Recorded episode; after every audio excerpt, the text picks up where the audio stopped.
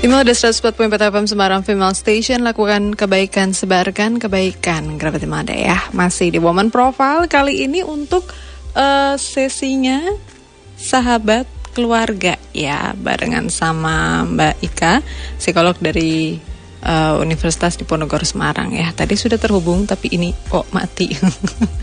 Kita sapa dulu ya Mbak Ika ya. Selamat pagi Mbak Ika. Oke. okay. Selamat pagi, Assalamualaikum warahmatullahi wabarakatuh. Waalaikumsalam, Mbak Ika. Gimana kabarnya Mbak Ika, sehat? Alhamdulillah. Sehat ya Mbak ya. Oke, hari iya. ini kita bahas uh, bagaimana caranya kita menjalin relasi yang sehat dengan pasangan gitu ya. Supaya kita tidak terhindar dari yang namanya kalau bahasa sekarangnya itu kan toxic relationship gitu ya Mbak ya. Yang banyak banget diomongin sama orang gitu. Nah, uh, sebelum kita ke cara-cara yang bagaimana, mungkin boleh dijelasin dulu Mbak Ika. Relasi yang sehat itu uh, dengan pasangan definisinya itu seperti apa sih Mbak Ika? Iya, jadi ini kan masih dalam rangka Hari Kartini ya, kita mm -hmm. memperingati Hari Kartini mm -hmm. ya, Mbak Dinar. Artinya uh, dalam uh, kiprahnya para perempuan Indonesia ini kan juga perlu peran dari pasangan masing-masing mm -hmm. ya. Betul. Sehingga nanti kita uh, selain membahas relasi yang sehat juga ke tips-tipsnya ya mengenai bagaimana sih mendukung seorang istri gitu untuk hmm. mengembangkan potensi-potensinya hmm. maupun sebaliknya ya bagaimana seorang istri mendukung uh, potensi-potensi pasangan gitu ya. Jadi kalau bicara uh, relasi atau relationship nih Mbak. Hmm. Manusia ini kan makhluk sosial gitu ya. Artinya bahwa uh, suatu kebutuhan untuk selalu berinteraksi dan juga punya relasi yang uh, yang hangat, mm -hmm. yang akrab dengan uh, orang lain gitu ya, khususnya pasangan. Nah, salah satu ciri uh, orang sehat mental ini juga salah satunya adalah memiliki relasi yang sehat. Nah, sehingga relasi yang sehat ini jadi jadi bahan pembicaraan kita nih hari ini, jadi yeah. penting banget gitu.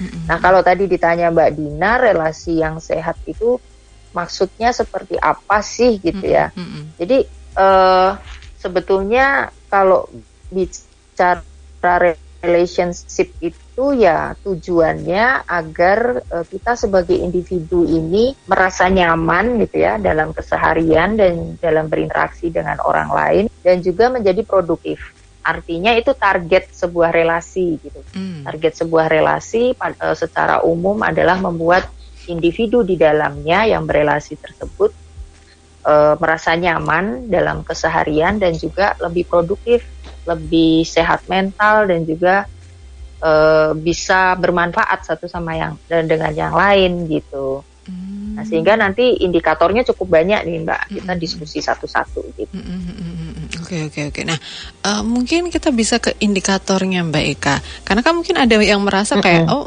saya sama pasangan baik-baik aja, sehat-sehat aja, kita nggak pernah berantem, kita nggak pernah ini ini dan itu gitu ya berjalan dengan baik. Tapi kan ternyata nggak uh, nggak tidak 100% betul ya Mbak ya sebuah hubungan yang tanpa pertengkaran itu adalah hubungan yang bagus gitu. Nah, mungkin boleh boleh dikasih tahu Mbak Ika, relasi yang sehat dengan pasangan itu tuh apa aja sih ciri-cirinya begitu? Iya, jadi indikator relasi yang sehat itu yang pertama adalah ada rasa aman.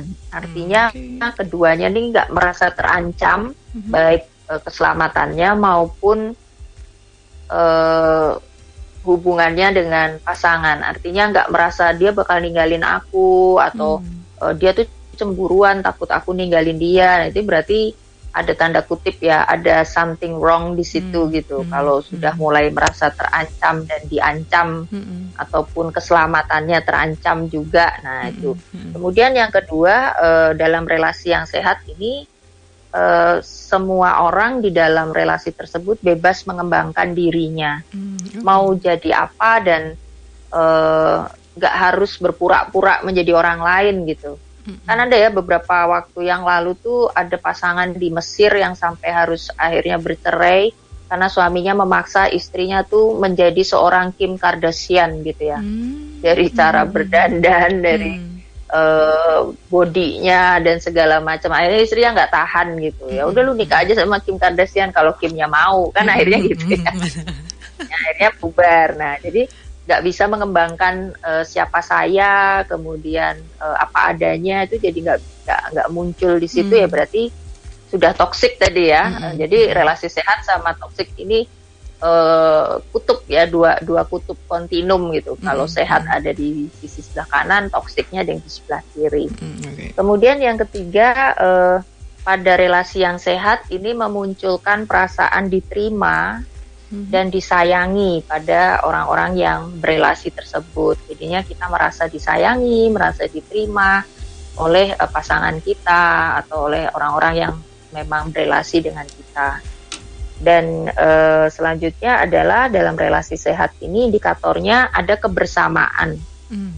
Artinya kebersamaan ini nggak hanya pas senang ya, Mbak. Oh, Okay. Kan sering ya kayak gitu ya hmm. kalau hmm, hmm, hmm istrinya punya utang ya utang utangmu gitu hmm. suaminya bodo hmm, amat gitu. dan sebaliknya hmm. dan sebaliknya ya kalau suaminya lagi mumet nih nggak punya hmm. uang istrinya hmm. kan uang tuh kewajibanmu betul. aku tinggal minta betul. nah itu namanya hmm. namanya nggak kebersamaan ya hmm, okay. jadi kebersamaan itu ya dalam suka dan duka dalam menyelesaikan konflik jadi kalau pasangannya bermasalah ataupun kita berdua punya problem uh, hmm. komunikasi misalnya satu sama lain itu bukan bukan masalah salah satu tapi masalah bersama yang secara kebersamaan harus diselesaikan juga bareng-bareng ya as a hmm. team gitu. Hmm. Okay. Kemudian uh, indikator yang lain terbuka terhadap perubahan. Hmm. Artinya dalam uh, dinamika berelasi, apalagi kalau udah berumah tangga itu kan ada pasang surutnya, hmm. ada saat-saat suaminya ini di puncak karir sehingga e, mengalir juga rezekinya ya, tapi yeah. ada masanya sudah klimaks ya anti klimaks gitu ya, sudah menurun, maka e, pemasukan keluarga menjadi berkurang dari suami, nah istri yang gantian, tapi nggak menjadi terus karena habis manis sepah dibuang gitu kan mm -hmm. juga enggak gitu ya. Mm -hmm. Artinya perubahan-perubahan yang terjadi di keluarga itu di dengan pasangan itu dalam relasi itu ditanggapi sebagai uh, sesuatu yang harus di kita adaptasi ya melakukan penyesuaian bersama gitu hmm. jadi mindsetnya itu uh, open minded lah ya hmm. apa pun yang terjadi ya bersama gitu nah itu beberapa indikatornya mbak hmm, hmm, hmm. oke oke nah uh, kalau misalnya pasangan yang tidak pernah berantem gitu mbak Ika ya hmm. menurut mbak Ika sendiri ini tuh termasuk pasangan yang punya relasi yang sehat atau enggak sih mbak Ika uh, berantem itu sebetulnya kan bentuk komunikasi ya, bertengkar, hmm, uh, apa, uh, berdebat, um, bertukar pendapat, diskusi hmm, itu hmm, sebetulnya hmm. semua itu masuk dalam cara-cara berkomunikasi uh, antar pasangan gitu ya dalam berelasi. Oh kakak adik aja bisa berantem. Hmm sehingga tidak bisa dijadikan indikator bahwa orang yang nggak pernah berantem artinya semua baik-baik aja tapi juga sebaliknya orang yang oh relasi yang sehat tuh harus pakai berantem nggak bisa gitu juga hmm. karena cara orang berkomunikasi itu kan beda-beda hmm. mbak Dinar ya hmm. sehingga e, berantem sendiri ini ketika e, bertengkarnya adalah e, konstruktif artinya ada solusi di belakangnya jadi hmm. Hmm bertengkar itu kan ada konflik di awal dan kemudian ada resolusi konflik sehingga menemukan solusi atau pemecahan masalah di belakang uh, ya artinya berguna bertengkarnya tapi ada juga kan bertengkar yang nggak ada gunanya gitu ya, ya. ya betul. karena yang yang dipertengkarkan tuh emosi kamu menyakiti aku kamu, kamu tuh jahat kamu tuh jelek kamu hmm. ya kayak gitu gitu ya hmm. ya itu kan nggak jelas itu masalahnya hmm. apa nah jadi nggak konstruktif tapi nggak bisa dikatakan sebagai indikator sebuah relasi yang hidup kalau ada pertengkaran itu nggak nggak bisa begitu juga gitu. Hmm, oke oke oke. Nah, uh, apakah kalau misalnya orang yang pasangan yang tidak pernah berantem itu berarti ada ada something wrong gitu mbak. Karena kan nggak mungkin nih kita tuh hidup tanpa masalah gitu ya mbak ya. Apalagi dengan pasangan gitu. Nah apalagi ini pasangan tidak pernah berantem gitu. Berarti mungkin apakah ada cara komunikasi yang salah antara keduanya atau bagaimana sih mbak Ika sebetulnya? Uh, kalau dikatakan nggak pernah berantem artinya something wrong juga nggak bisa dibilang begitu. Jadi gini hmm.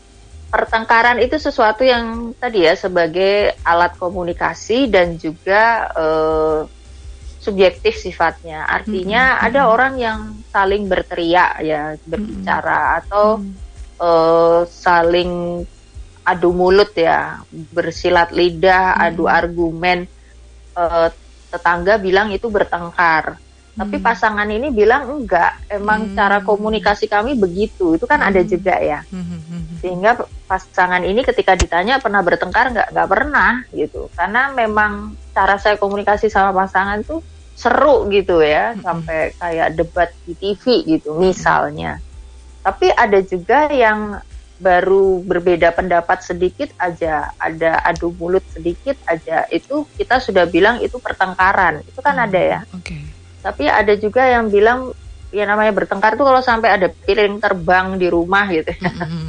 Mm-hmm. piringnya terbang-terbang sendiri gitu mm-hmm. atau barang-barang uh, pecah-pecah nah mm-hmm. itu baru dikatakan sebagai pertengkaran itu juga ada sehingga kalau dikatakan saya nggak pernah nah jadi beda ya saya nggak pernah berbeda pendapat dengan pasangan dengan yang nggak pernah bertengkar tadi ya. Hmm, okay. Kalau nggak pernah berbeda pendapat, ini jadi aneh karena orang hmm. ketemu gede, masa hmm. iya seia sekata terus. Hmm, Secara betul, yang betul. saudara kandung aja sering salah paham, hmm, sering hmm, beda hmm, pemikiran hmm, ya. Hmm. Dan yang namanya relasi itu di dalamnya ada interaksi saling mempengaruhi, cara berpikir, cara bersikap, cara berperilaku sampai ke keyakinan. Nah, dalam proses mempengaruhi ini kan nggak selalu match nggak selalu persis gitu ya hmm. pasti ada gesekan hmm. ada nggak pas ada harusnya aku yang didengerin bukan kamu seperti itu karena hmm. manusia punya ego hmm. sehingga ya sangat sangat sulit dikatakan kalau kalau nggak pernah sama sekali beda pendapat tuh kayaknya kok nggak make sense gitu ya. Hmm, betul betul banget Mbak Ika. Nah kalau misalnya jangan-jangan dipendem gitu. Nah sebetulnya ada, cuman tidak tidak berani atau tidak mau buat ngungkapin gitu ya Mbak Ika ya mungkin ya. Hmm. Uh, Oke. Okay. Nah Mbak Ika kalau misalnya seputar menghargai privasi antar pasangan, nah apakah ini juga masuk uh, indikator atau ciri-ciri dari hubungan yang sehat Mbak Ika?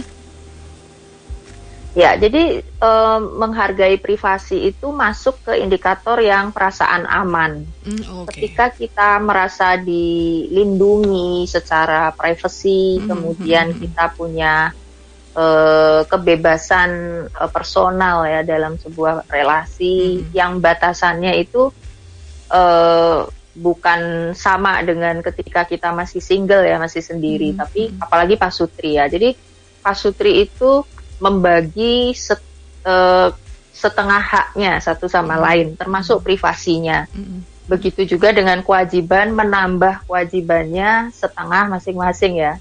Hmm, Oke. Okay.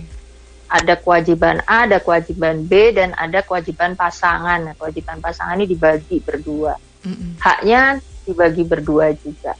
Sehingga mestinya tetap ada privasi meskipun bentuk privasinya berubah atau berbeda hmm. batasannya. Nah, hmm. privasi ini mendukung kita merasa aman atau enggak.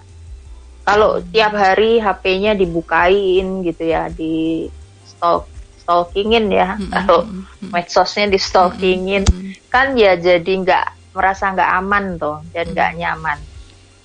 Karena dicurigai tiap hari gitu ya. Kemudian eh, apa namanya apa-apa tuh harus suami tahu atau istri tahu tapi istrinya sendiri merasa bahwa perjanjiannya kan nggak begitu misalnya hmm. gitu jadi hmm. ada hal-hal yang ketika saya merasa bisa mengatasi ya saya atasi sendiri hmm. ada hal-hal yang ketika saya harus berbagi sama suami ya saya berbagi dengan suami misalnya ya hmm. perjanjian di awal begitu hmm. antara pasangan ya maka hargai itu gitu maka hmm uh, istrinya akan merasa aman, suaminya juga akan merasa aman dalam mm -hmm. berrelasi. Gitu. Oke, okay. uh, nah kalau soal privasi ini kan kadang suka jadi pro dan kontra gitu ya Mbak ya. Uh, uh, ada yang beranggapan begini, meskipun sudah suami istri, tapi yang namanya oprak-oprak HP pasangan itu tuh uh, melanggar privasi gitu. Tapi ada juga beberapa orang yang bilang, ya nggak apa-apa gitu, udah jadi pasangan ini kok oprak-oprak HP pasangan juga it's okay lah ya, apalagi sampai buka-buka mesosnya dan lain sebagainya gitu. Nah ini kan kadang-kadang uh, juga suka jadi tubir atau suka jadi bahan uh, apa ya debat gitu loh mbak ini nggak boleh itu nggak boleh oh harusnya begini begini gitu nah hmm. kalau soal privasi ini ya. batasan-batasannya seperti apa sih mbak supaya kita ini tetap bisa punya relasi yang sehat seperti itu ya kalau bicara tentang batasan privasi ya, hmm. ya yang bisa jadi privasi uh, sorry batasan atau boundaries ya dalam hmm. sebuah relasi itu seperti agar rumah itu mm-hmm. relasinya, mm-hmm. kemudian ada halaman di situ, kemudian ada pagar. Mm-hmm. Nah, yang membangun pagar kan yang punya rumah ya, bukan mm. yang lewat di jalan. Betul, betul, betul. Artinya betul. yang membangun batasan atau boundaries itu adalah yang berelasi gitu. Mm. Apakah pagarnya mau begitu mepet dengan rumah? Mm, Apakah okay. mau dijeda satu meter, dua meter, tiga meter dengan halamannya? Mm, atau sama sekali nggak usah pakai pagar dan jadi hmm. hanya nanti dalam kayak relasi sehat itu ada yang namanya uh, of love itu ya segitiga cintanya hmm. di situ. Nah di dalamnya salah satunya adalah komitmen. Hmm, okay. Jadi privasi itu dibangun berdasar komitmen uh, yang berelasi. Hmm. Mau hmm. pagernya tinggi, mau pagernya pendek, mau pagernya mepet rumah, mm-hmm. mau pagernya ada halamannya dulu baru pagar, itu terserah yang berelasi, mm-hmm. tidak dipengaruhi oleh orang di luar sana. Kalau pasangannya merasa tidak nyaman untuk dibongkar-bongkar HP-nya, dompetnya, mm-hmm. tasnya, mm-hmm. dan dia sudah menyatakan itu, ya mm-hmm. terus tapi kita merasa itu butuh ya, karena mm-hmm. masa sih aku nggak boleh tahu nanti suatu Betul. saat kamu sakit di rumah sakit terus saya butuh menghubungi siapa bingung. Karena nggak hmm. ngerti yang ada di HPmu itu siapa aja. Hmm. misalnya kayak gitu ya. Kenapa itu nggak bisa diomongin? Kan itu bisa dibicarakan. Hmm. artinya oke okay, ada bergening. Oke okay, kamu boleh buka HP saya boleh buka tas saya ya, asal di depan saya. Hmm, atau okay. misalnya izin dulu, jadi nggak main ngerampok ya, tapi ngomong dulu, aku buka HPmu ya, uh, okay. ya boleh dong gitu oh oke okay, nggak apa-apa nggak ada update kok misalnya gitu ya tapi aku pengen lihat oke okay. nah sehingga batasan itu yang yang membuat ya e, mereka berdua yang berelasi dan e, tidak bisa dibandingkan dengan pasangan yang lain gitu mbak. Hmm, Oke, okay. berarti kalau soal privasi ini bisa dikatakan case by case tergantung uh, dealnya dengan pasangan itu bagaimana ya dan kita juga nggak bisa compare oh aku sama pasangan begini berarti kamu lebih baik atau lebih buruk itu juga nggak bisa ya mbak ya kalau begitu ya nggak bisa kan hmm. kan tergantung kenyamanan masing-masing hmm. ada pasangan yang nyaman dengan rahasia-rahasiaan sendiri gitu hmm. tapi ada pasangan yang lebih nyaman uh, kalau semuanya ter, serba di share terbuka hmm. eh ambilin HP ku dong gitu hmm. tapi sambil perjalanan ngambil ngeliat-ngeliat gitu nggak hmm. apa-apa ya sudah nggak masalah gitu hmm. Oh oke okay, oke okay, baik dan kalaupun juga kadang kan suka ada uh, perbedaan pendapat gitu ya mbak antar pasangan gitu yang mungkin -hmm. yang cewek nggak mau dibuka-buka tapi yang cowok maunya buka-buka gitu kan jadi nggak klop gitu itu berarti solusinya tinggal ya diobrolin aja tengahnya bagaimana gitu ya mbak ya Iya betul, diobrolin dan harus sampai ke titik temu. Artinya hmm. kalau uh, ini kayak kayak uh, kayak bergeningnya itu saya hmm. berkurang sedikit, dia nambah sedikit. Nah, yang kayak hmm. gitu ya. Jadi hmm. Hmm, hmm Oke okay, oke okay, oke. Okay. Yang sangat suka privacy gitu, nggak mm -hmm. boleh buka semua di Bennett dan sebagainya, nggak boleh diakses oleh pasangan. Mm -hmm. Tapi pasangan orang yang sangat terbuka ya. Kalau gitu saya mengurangi mm -hmm. keprivasian saya demi dia dan mm -hmm. begitu juga dia, dia mengurangi rasa ingin tahunya demi pasangannya kan begitu. Hmm, hmm, oke oke baik. Uh, Mbak Ika kita ini jawab dulu ada pertanyaan via WhatsApp ya. Ada Hera yang ada di Semarang gitu. Selamat pagi okay. Mbak Ika. Uh, saya mau curhat sedikit nih. Jadi suami itu setelah pandemi dia ada ya uh, karirnya agak-agak uh, turun gitulah ya karena pandemi gitu ya. Dan akhirnya dalam hubungan kami berdua karir saya yang lebih di atasnya dia untuk sekarang ini daripada suami. Nah inilah yang membuat suami itu sekarang jadi ngerasa minder gitu. Jadi nggak pede sama saya dan juga nggak pede untuk ketemu sama teman-temannya dan juga keluarga gitu. Saya sudah coba untuk support dia Mbak Ika gitu dengan kata-kata tetap semangat dan lain sebagainya gitu. Tetapi dia tetap aja masih ngedown gitu. Nah saya bingung nih harus ngelakuin apa aja? Karena saya merasa sudah melakukan semuanya gitu. Bagaimana Mbak Ika gitu? Oke.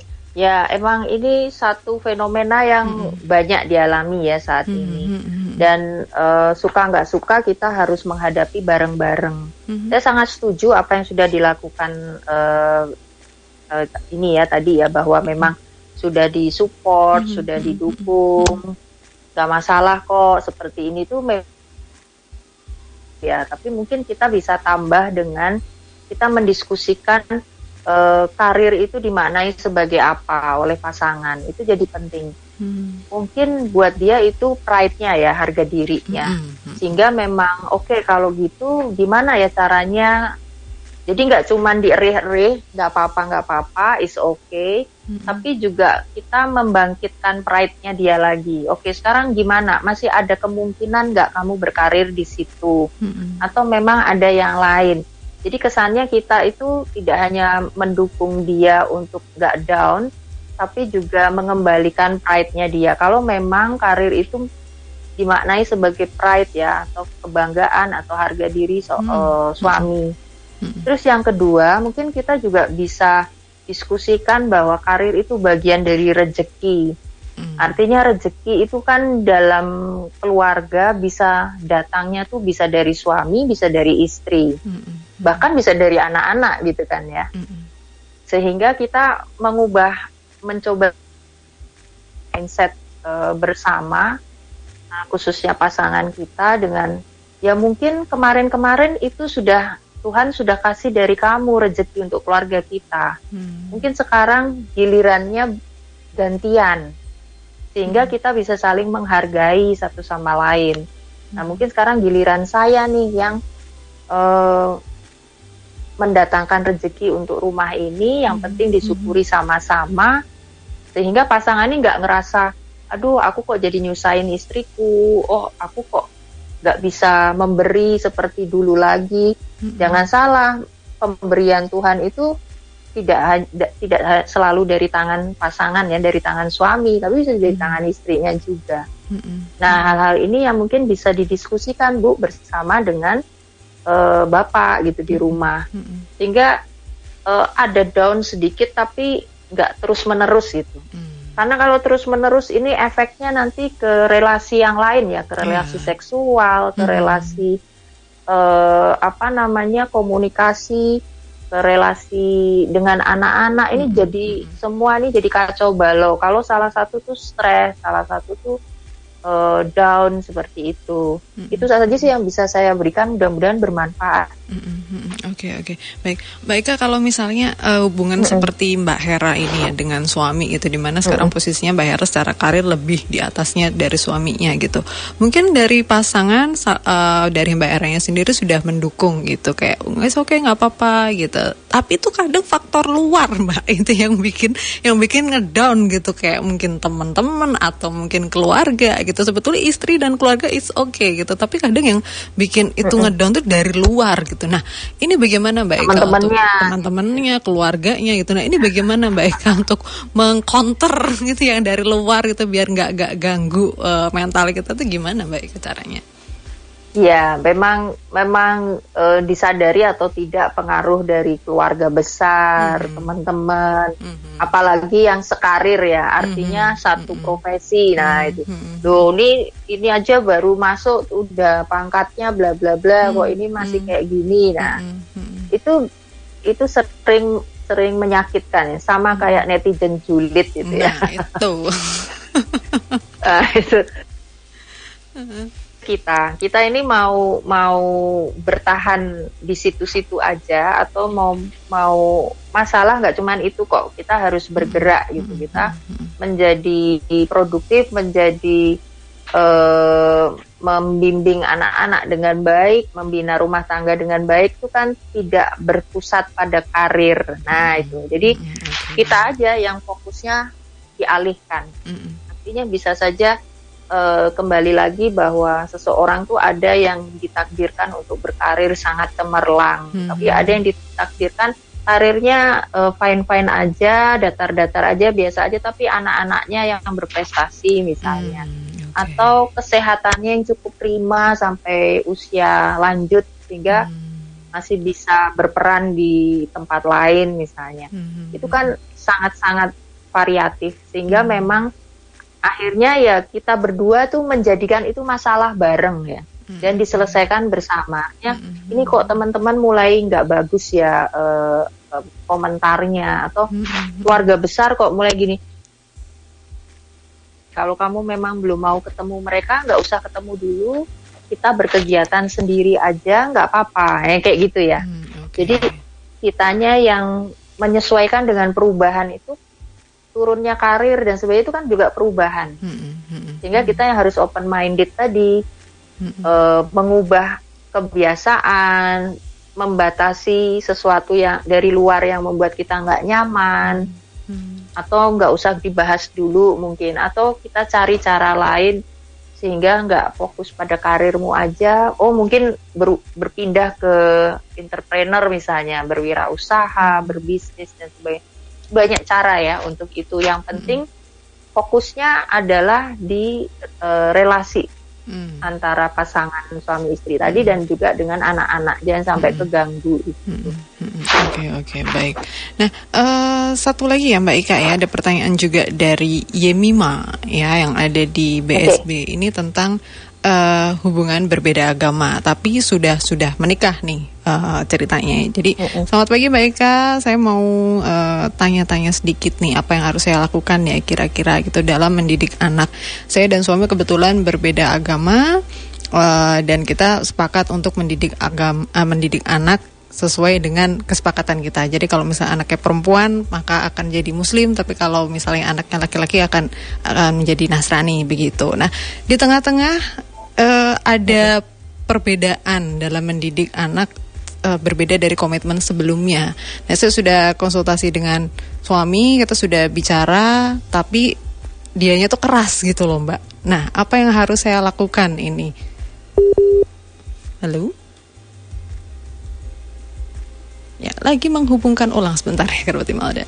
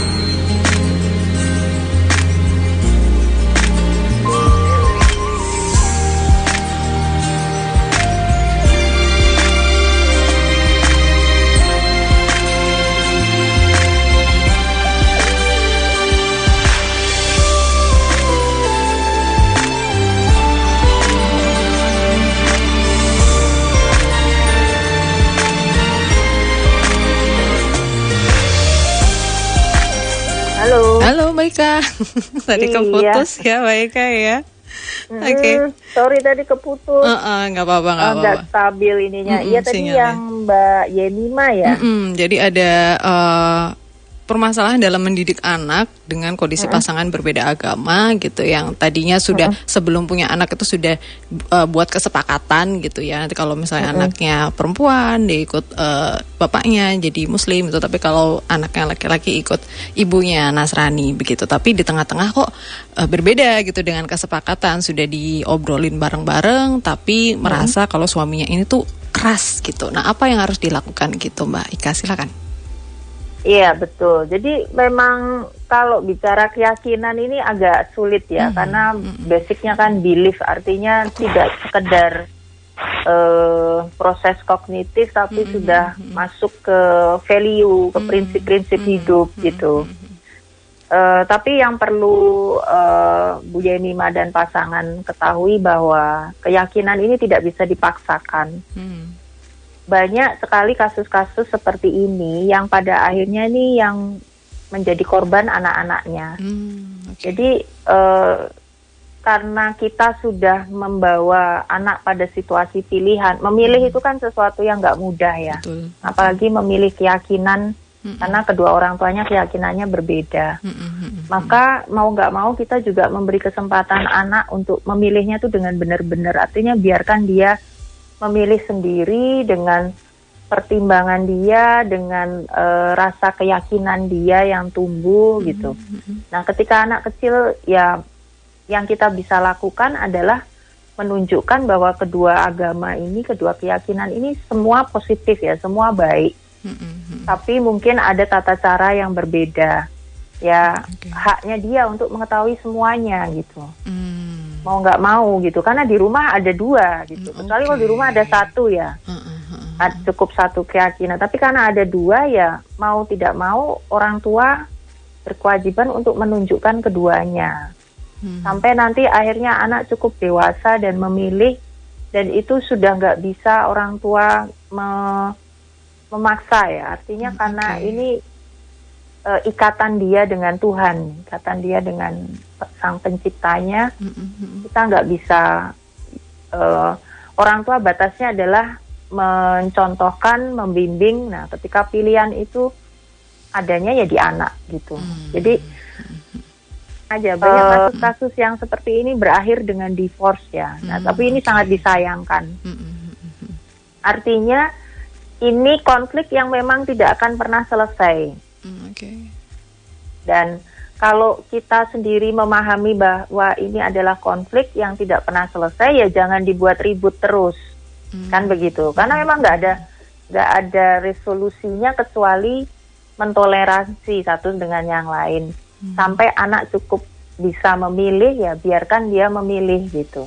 Mm, okay, okay. Nah seperti itu. Itu kalau dari saya pribadi ya. Mm, mm, Karena bisa jadi kalau dari segi kajian uh, agama, agama mm-hmm. bisa saja berbeda gitu mm-hmm. karena ini keyakinan betul, tapi betul, kasihan betul. anak intinya kalau buat rebutan tuh kasihan anak mm-hmm. okay. karena si anak ini nggak bisa milih ayah atau ibunya gitu mm, oke okay.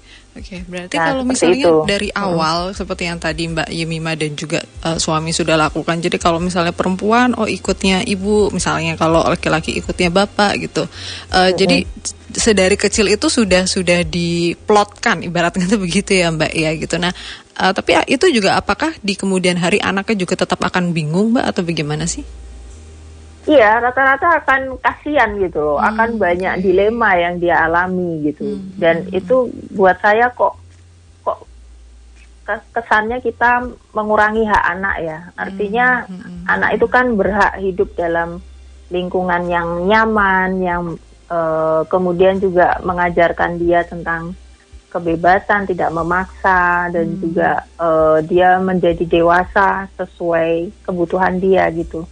Tapi kalau kemudian di plotting laki-laki harus agamanya ini, perempuan harus agamanya itu kan kesannya kayak memaksakan kehendak. Lo bisa saja yang laki-laki kepengen ikut agama ibunya, lo bisa, bisa gitu loh. Uh, uh, uh, yang perempuan juga pengen ikut agama ayahnya ya nggak apa-apa. Atau malah anak-anaknya ikut uh, agama ayahnya, ya kita juga harus berbesar hati gitu. Oh, okay, Karena ini okay. kan bagian dari proses hidupnya dia. Hmm, hmm, hmm anak itu punya jurdinya sendiri kasarannya gitu ya.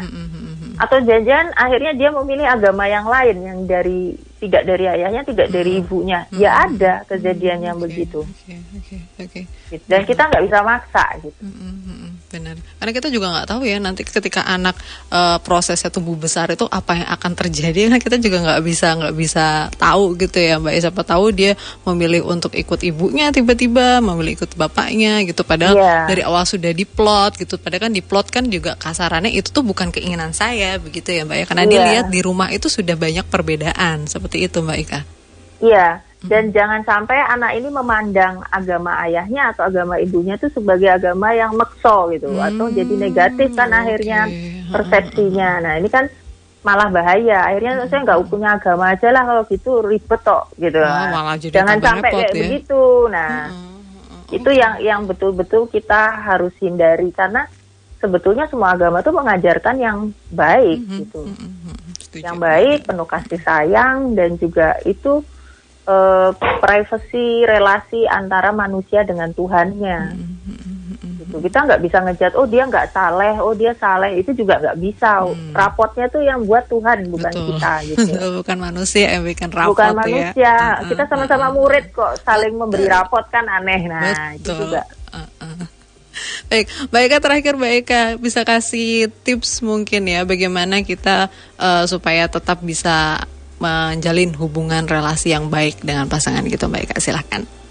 Iya betul. Jadi bahwa begini ya bahwa sesuatu uh, kondisi dalam berelasi itu bisa saja mempengaruhi relasinya. Tetapi harapannya kan nggak mengubah relasi itu atau tidak relasinya itu nggak terus jadi toksik atau jadi racun. Mm -hmm. Sehingga yang kita bisa lakukan adalah uh, memang perlu adanya self disclosure ya atau pengungkapan diri. Satu dengan yang lain tuh harus saling terbuka apa adanya.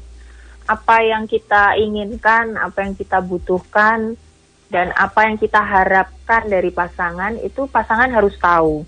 Mm-hmm. jadi nggak model ramal meramal ya. Pasangan kita tuh kalau kita nggak ngomong ya nggak ngerti. Maksudnya mau ketemu gede gitu.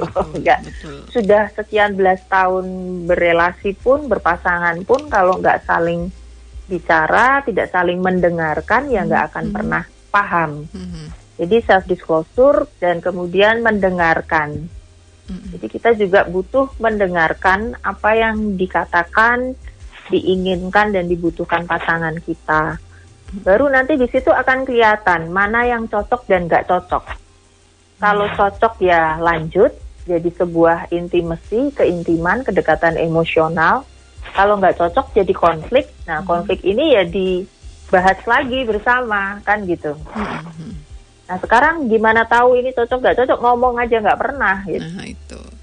Nah, itu yang yang susah kan itu ya. Taunya mindset saya was suami itu harusnya begini begini begini. Loh hmm. jangan salah mindsetnya suami nggak kayak gitu hmm. gitu.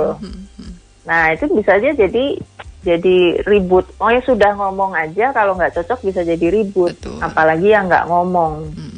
sehingga memang memang e, dari saya ya tipsnya seperti itu gitu. Banyak banyak mendengarkan dan bicara satu sama lain. Kalau perlu luangkan waktu ya dalam satu minggu itu beberapa kali khusus bicara berdua, hmm. mendengarkan pasang apa aja yang dia yang pasangan ingin ngomong tuh dengerin aja dulu hmm. gitu, nggak usah komen, hmm. nggak usah ngejat gitu. Hmm. Nah itu bisa menumbuhkan uh, uh, istilahnya kedekatan emosional dan juga tadi memperbaiki komitmen-komitmen dan kalau ada konflik tuh segera ketahuan. Hmm. Nah, seperti itu. Oke, okay, baik. Terima kasih Mbak Ika sudah berbagi di kesempatan hari ini ya dengan topik bahasan yang seru banget nih ya. Mudah-mudahan minggu depan bisa ketemu lagi dengan topik bahasan lain ya Mbak Ika ya. Insya Terima kasih Mbak Ika. Assalamualaikum. Waalaikumsalam warahmatullahi wabarakatuh.